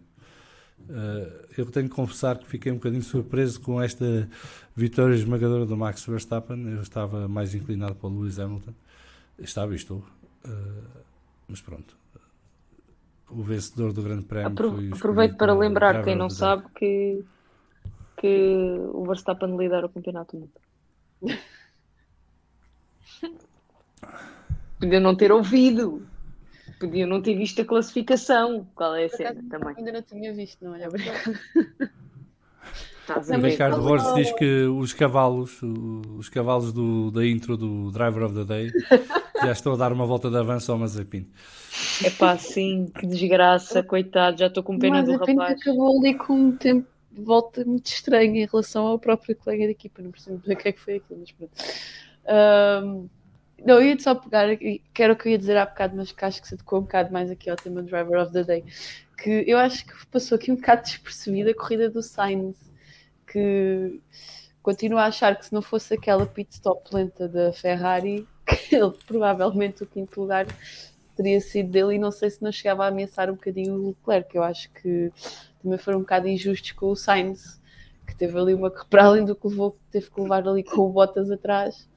Se... Não, não foi injusto, é, é tal história. Eram vários pilotos deste grande prémio Exato. que podiam ter sido escolhido. Sim. Eu escolhi os quatro que me pareceram que estiveram um bocadinho acima. Mas o Sainz, o, o Leclerc, eh, o próprio Alonso, enquanto esteve em pista. O Alonso fez três ou quatro recuperações em pista, não sei se repararam, eles nunca mostravam, mas o, Alonso estava sempre aqui para trás e recuperar posições até, entrar, até o 11 primeiro, 12 segundo lugar. E depois voltava aqui para trás e voltava a recuperar até o 11 primeiro, 12 segundo lugar. Teve a corrida toda nisto. Uh, portanto, houve vários pilotos que, que sobressaíram neste grande prémio. Foi um grande prémio espetacular, porque teve, tivemos lutas lá à frente, meio, atrás, por todo o tipo de posições, até sem interesse nenhum, como a do Latifi e do Ocon, que alguém relembrava aqui, que era, estavam a lutar pelo 19 lugar, salvo erro. Uh, mas aquilo parecia que estavam a lutar pelo título de campeão do mundo. Portanto, estava tudo num dia em grande, à exceção do Mazepin, coitado, que aquilo o calor deve ter afetado. Não, o Leclerc também não fez assim. é- eu acho que o bom da corrida do Leclerc foi que pela primeira vez o neurónio funcionou até ao fim. Porque ele teve praticamente fez uma corrida sozinho. teve ali- Não, atenção, eu, eu- eu gosto muito do Leclerc, mas temos que admitir que ali de vez em quando a função cerebral não funciona no, Olha, no seu todo. Às vezes bloqueia. yeah. O Young Timers diz que ele vai ao pódio e ninguém nota. Também acho que sim, também acho que sim. Não, isso- acho que se o Leclerc agora quando for ao pódio, acho que rebenta tudo. E Ah, a mas pagar umas canhas ao- aos mecânicos. Eu acho que já muito antes do Sainz, a Red, a Red Bull, não, a Ferrari já estava com maus pitstops. Portanto, quando Ai, o é Ricardo Borges pergunta há quanto tempo é que o Sainz anda a ter mais pitstops, é há quanto tempo é que a Ferrari anda a ter mais pitstops. Sim, mas Porque eles fazem isso com ao O Sainz tem azar. Mas o Sainz tem azar, que é sempre nele. Então, Sim, também, mas passado, na altura, na altura do Vettel Kimi também Era caía sempre sempre ao a Vettel. Kimi, era sempre Não. a pau-pau. E E na altura do Vettel. Leclerc era sempre o Vettel a cair mesmo, a dar-lhe sempre. Olha, aqui o Fandom Blaster está a mencionar uma coisa que eu, eu, antes da corrida começar eu tinha dito que eu apostava que o Sainz ia levar aqueles macios, eh, porque ele foi por um dos dois carros partido de macios, que ia levar os macios, o outro foi de Sonoda já agora, que ia levar aqueles macios até ao décimo, à 15 volta. E ele não levou à 15 volta, levou só à 12 porque teve que reagir às paragens dos carros à volta dele. Porque não fora isso, ele tinha conseguido levar aqueles pneus até à 15 volta a bom ritmo, porque ele estava ali na luta pelo, pelo quarto lugar naquela altura. Uh, com, o- com o Ricardo, com o Norris e com o, com o Leclerc. Portanto, só por aí já se vê que o, que o espanhol está em grande forma. O Tsunoda, que este fim de semana teve também.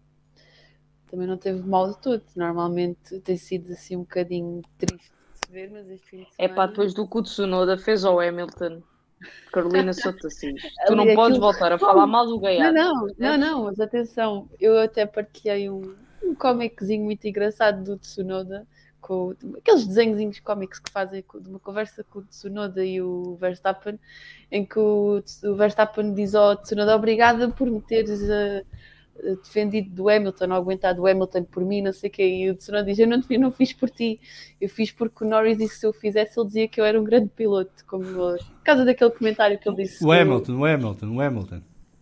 Não, sim, porque o Hamilton Que o Hamilton diria que que ele era um grande piloto. Um grande piloto, como, como disse ao Norris. Sim, e o Norris disse ao, ao Tsunoda que se ele fizesse isso, o Hamilton ia dizer o mesmo dele. Uh, para testar uma brincadeirazinha. Mas eu Deixa- acho que- Deixa-me só dizer que. Que, que deixa-me só dizer ao Young Timers que se quiserem recompensar o, o Tsunoda, não é metê-lo a ver televisão até às 11 da noite, é dar-lhe comida. Porque Ai. o miúdo é maluco por comida. Bem, eu fiquei tão contente quando fizeram a entrevista, eu não sei se foi no pré-corrida, e que lhe perguntam o que, como é que ele estava a achar o primeiro grande prémio dos Estados Unidos dele. É pá, comida é muito boa.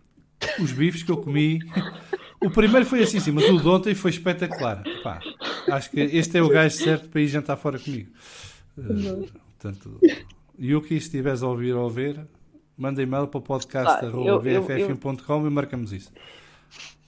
Eu posso estar enganada, eh, desde o início que, desde, desde o primeiro grande prémio no, no Bahrein, em que ele dá aquela resposta sobre a altura dele, desconstruindo completamente a pergunta do jornalista sobre a altura dele, eh, que eu, pá, o Tsunoda pode ter as piores prestações em pista. É um gajo certo para ter na Fórmula 1, que é um gajo que vai gozar o prato, e vai gozar o prato com quem lá está. Literalmente.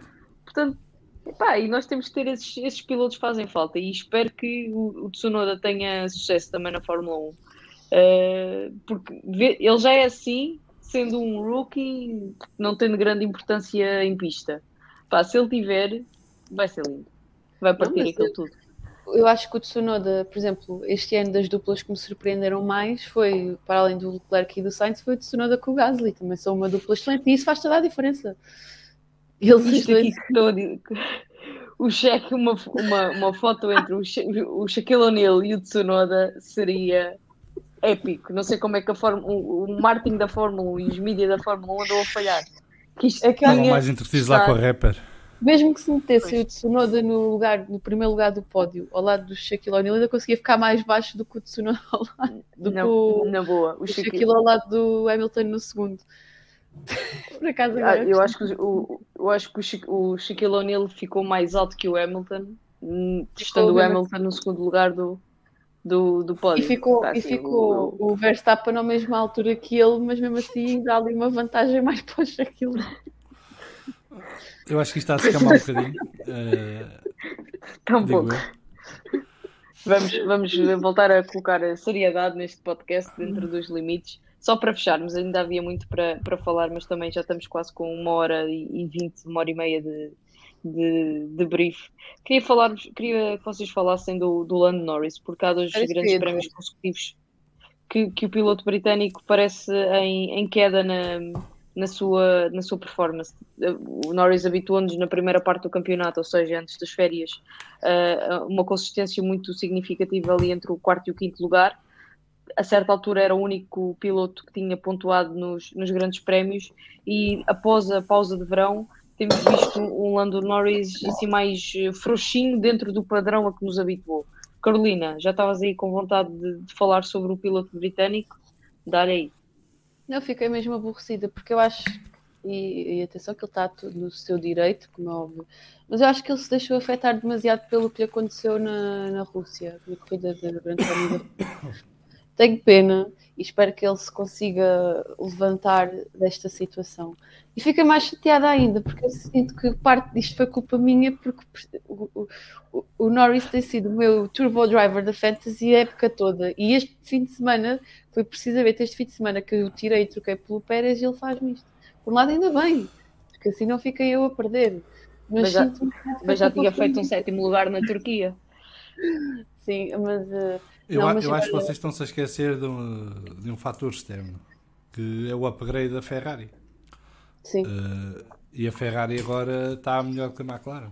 E portanto não é tão fácil ao Norris brilhar como era até Ma- à Ferrari fazer esta mudança do motor. Mas brilharam ali Pronto, agora quatro. quiseste introduzir um tom sério. Estavas apenas Brilharam- a- Sim, eu pensei que estávamos a acabar a bandalheira, mas é para continuar, sim. Ah, também faz Ah, bem descontrair um bocado, não ser sempre sério. não, mas olha, eu acho que um dos pontos altos desta Turquia foi que brilharam os quatro no início, os dois Ferrari e os dois McLaren. Ah, aquele início de corrida para, para ambas as equipas. Para quem aprecia este tipo de luta entre equipas, acho que foi uma luta, sim senhor. Pronto, tenho pena que o Norris perdeu a luta, do- dos quatro foi perdeu a luta, mas também não. Pronto, foi, fez uma corrida normal, sem grandes destaques, eh, manteve-se ali, aguentou a posição, não teve mais. Para além desse início, não teve assim mais. Também, também não posso falar muito porque eu também não vi muito mais do que isso, mas pronto, tenho pena e espero que ele se consiga levantar deste mau astral que ele anda depois da Rússia. Vamos ver, eu acho que no México lhe vai correr bem. Regressando ao, ao tom sério eh, e, e mais eh, pronto, profissional. Salviano, o o Lagareira há bocado dizia que alguém antecipava este, este cenário do campeonato em agosto. Eu presumo que ele estivesse a referir a ti. Eu acrescento aquilo Não que tu também já, Já acabaste Não. por. eh, ou a ti ou a eu próprio. O lagareiro não sei, que não nos, sei. nos esclareça.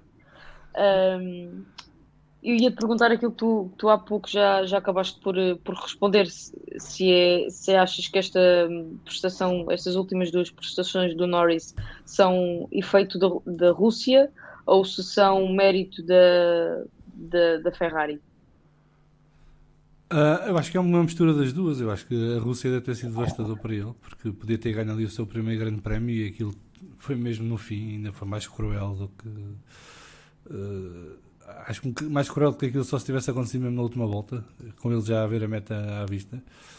Ah, mas eu acho que coincidiu com ah, a subida de forma dos Ferrari, o que também não ajudou. E depois o, o Ricciardo está como o Pérez, parece que finalmente começa a conseguir aproveitar o carro que tem. E isso Tem feito indiscutivelmente uma segunda parte de campeonato melhor. ele não está a fazer mais a segunda parte do campeonato, só que na primeira parte do campeonato ele dominava o meio do pelotão Eh, e, e fazia pódios e era constantemente o mais rápido destes quatro pilotos. Não, e- estava-me a referir ao Ricardo. Sim, o Ricardo eu acho que é naquela fase em que já, já começa a, perceber melhor o McLaren, já consegue eh, tirar mais eh, rendimento do, McLaren e, e também Ganha teve aqui, o- por exemplo, esta pista do Texas ele adora. Eh, e também ajuda porque ele tem mais confiança na pista e no carro e, e em si. E, e é aquilo que eu já disse várias vezes: quando os pilotos têm confiança, são décimas que ganham em termos de tempo. Uh, quando não a têm, são décimas que perdem. Uh, agora, eu não acho que seja um drama. Quer dizer, reparem, estamos a falar nisso porque o Norris, em duas corridas seguidas, esteve um bocadinho abaixo do que era normal.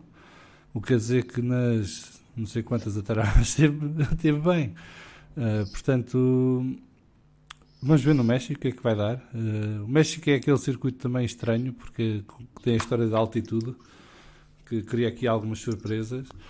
Uh, vamos ver como é que funcionam os Ferrari no México. Uh, mas eu não, não, não acho que o Norris esteja assim tão apagado. Uh, mas pronto, isto no meio do pelotão as diferenças são mínimas. Uh, e obviamente, quer dizer, é, é tal história. Na qualificação, se tinha feito duas décimas mais rápido, estava em quinto ou sexto lugar. Fez duas décimas mais lento, ficou em, em oitavo, salvo erro, ou sétimo, já não lembro. Uh, pá, e vai ser assim até ao fim do ano. Agora, como eu já disse, eu acho que neste momento a coisa pende mais para a Ferrari do que para a McLaren. Acho que a Ferrari neste momento tem melhor carro que a McLaren.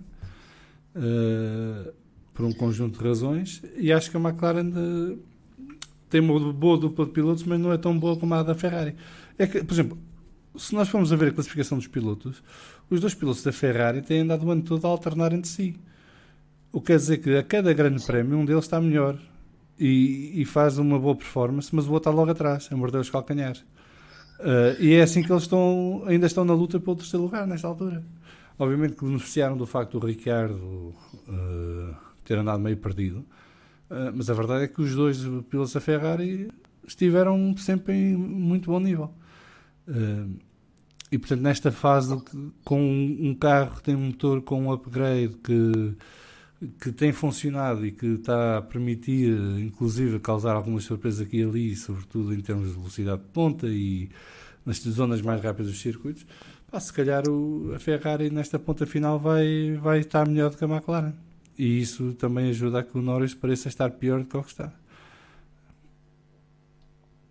Ana, concordas? Que, que tu tens sempre o dom, Carolina, de começar a falar. para não- Mas podes dizer, estou a brincar contigo.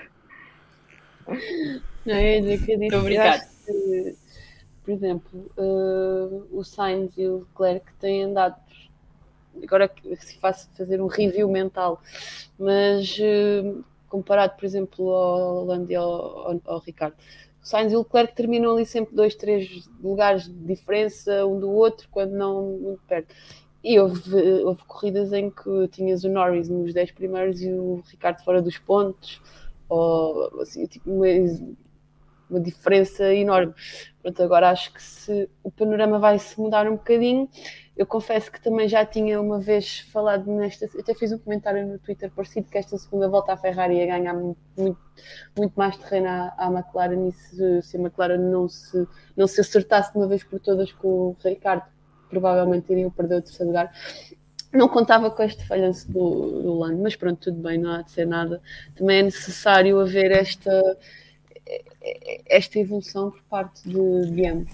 Mas que torna as coisas mais interessantes, torna. Por isso, ainda bem que a Ferrari se vai erguendo assim desta maneira, porque vamos ver se também não espetam com uma daquelas de Ferrari, né? e, e, e no momento crucial uh, bandalham ali com tudo, e o Leclerc também. mas pronto, eu não vou falar mais do Leclerc. Uh, eu, mas quero mencionar que, ao contrário do que diziam, uh, o Sainz continua a superiorizar-se ao Leclerc quando chega a hora da verdade. Pronto, é só isso que eu queria dizer. Tínhamos aqui dois comentários que de, do, do Blaster e acho que era, o outro era do, do Young Timers, uh, quase que a lembrar Não, a Ferrari do ano passado, do S1 RT, desculpa, S1. Uh, Ferrari, funcionar na, Ferrari e funcionar na mesma frase não são duas coisas que se ouvem todos os dias. Uh, quase que aqui também a lembrar um bocadinho, ou quase não, a lembrar completamente um bocadinho aquilo que foi a temporada da Ferrari no ano passado.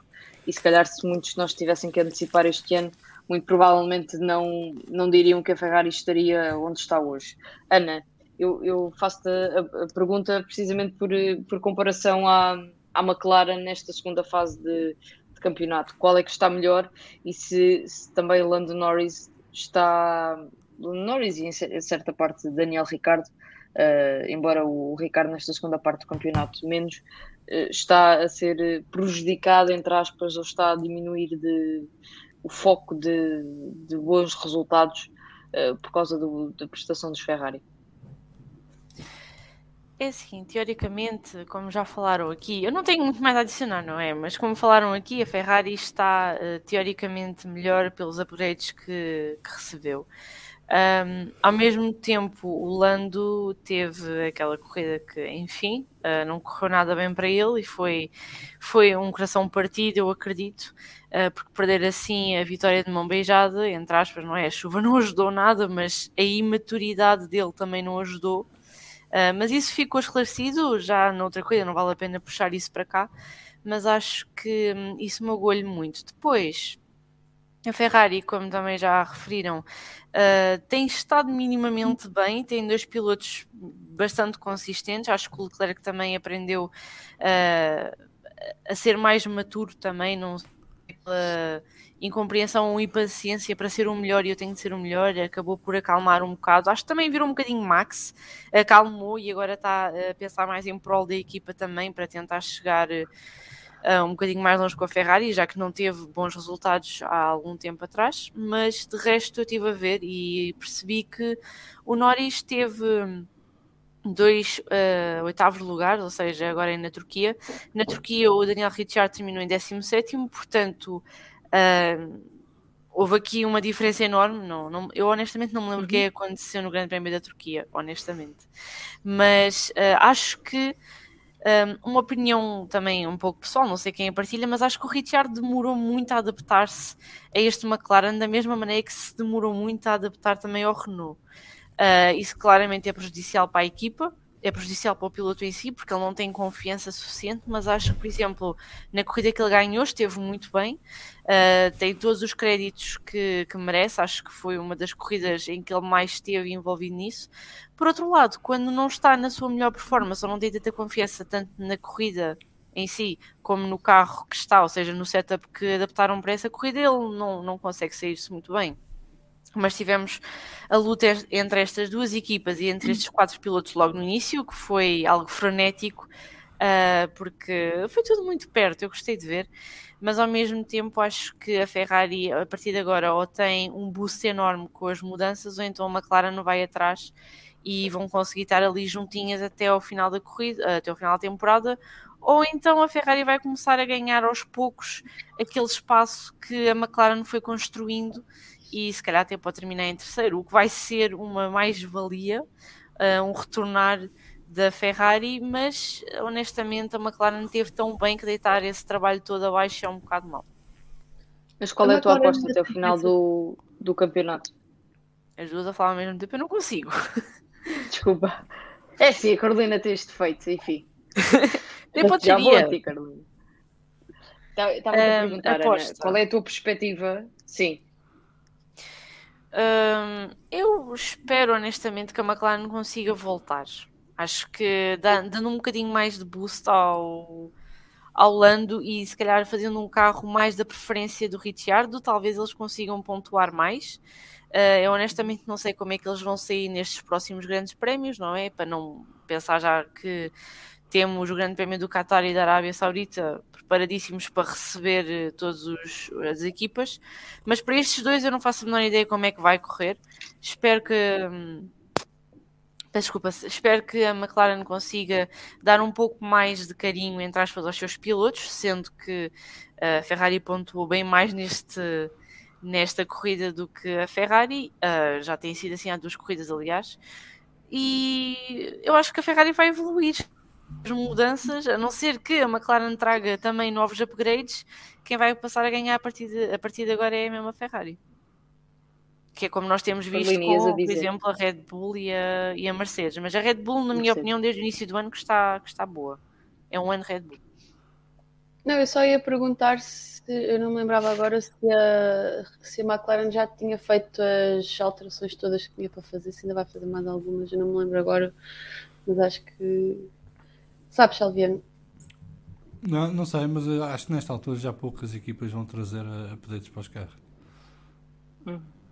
Pois não. É show. Está tudo dito. Alguém quer acrescentar mais alguma coisa, Maltinha? Não, acho que já assim do mais importante. Está tudo esmiuçado. Eu estava aqui a ver Haas nos pontos no México, deve ser da futeboling do Bottas. Epá, que leve todos, exceto o Max e o Pérez, O Ricardo, e que fiquem. o Ricardo Borges está a trazer aqui um Eu- momento importante que é dos quatro, os dois McLaren e os dois Ferraris, o Norris ainda não trocou para o quarto motor. E vai ter que o fazer eh, num dos grandes prémios seguintes. Portanto, vamos ver quando é que o faz e o que é que isso significa nesta luta do terceiro lugar para o Campeonato do Mundo de Construtores. Pronto. Ah, Vai ser. um hum, boostzinho. Ah, é, é Mas este ponto é um bom, mas este parece ponto que é o bom. Binotto- normalmente. Não, o Binotto, Quando o o Binotto Binotto não não vai está- estar em dois grandes prémios seguidos para ficar em Maranhão a tratar do, do carro 2022. Então vamos ter Isto pode ser bom para os dois grandes prémios seguidos, mas mal para o, para o carro 2022, não é? Portanto, Vai dar ela da ela. medalha.